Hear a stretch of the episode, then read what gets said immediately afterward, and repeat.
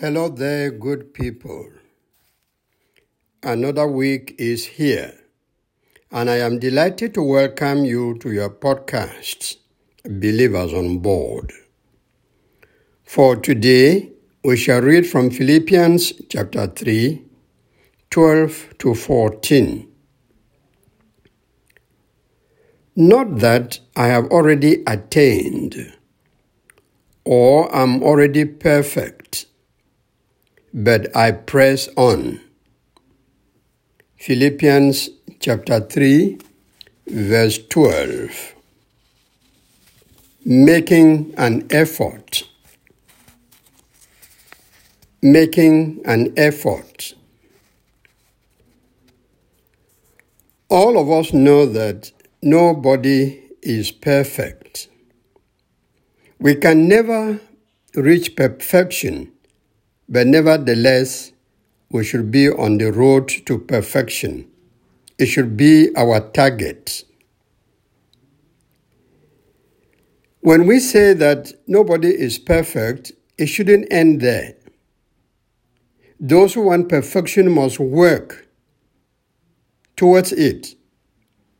Paul says, press on. Keep going so to say, and do not relax or give up until you go as far as you can go. You may not reach perfection, but go as far as you can go. There's usually a limit to how far human beings can go in doing or saying something. But some persons quickly fall short and give up without even going half the distance to their point of limitation.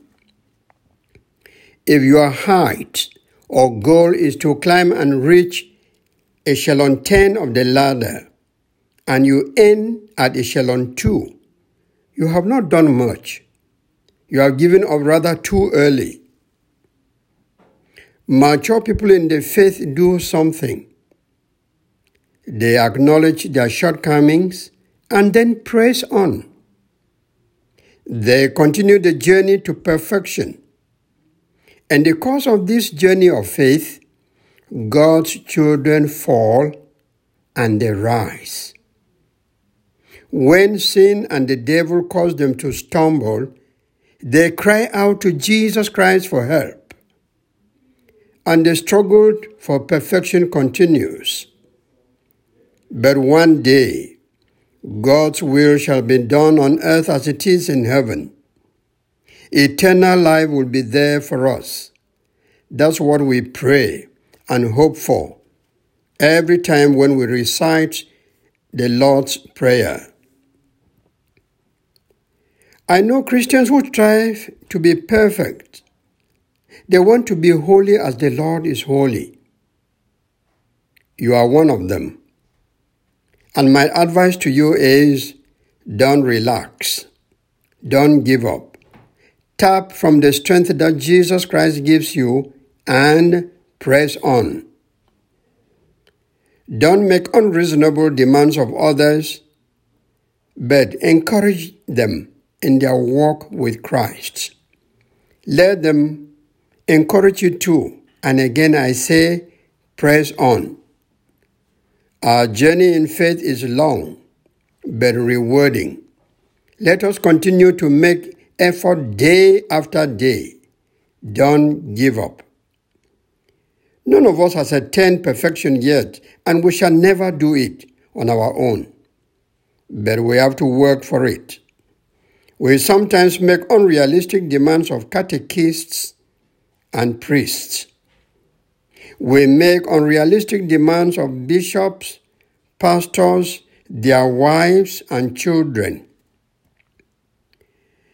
Ordinary Christians make unreasonable demands of church leaders, and we judge them unfairly. That's because we want perfection in their daily lives. So when you are tempted to say they are not perfect, start with yourself and see if you are what they are not. Such deep reflection will bring you face to face with realities. It will bring you face to face with the difficulty of living a religious life based on human effort alone. We, Christians, are not yet perfect as we ought to be, but we have elements of perfection in us. We are growing into perfection day by day in Christ.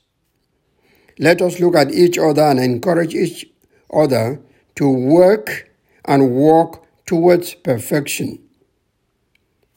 No matter how bad we may see the world, this place that we live, this earth on which we live, still has some very good people. It has men and women with compassion and love for others. You know them by their fruits of good deeds. You know such people through the fear of God and respect for human life that you see in them. And they do this across the board.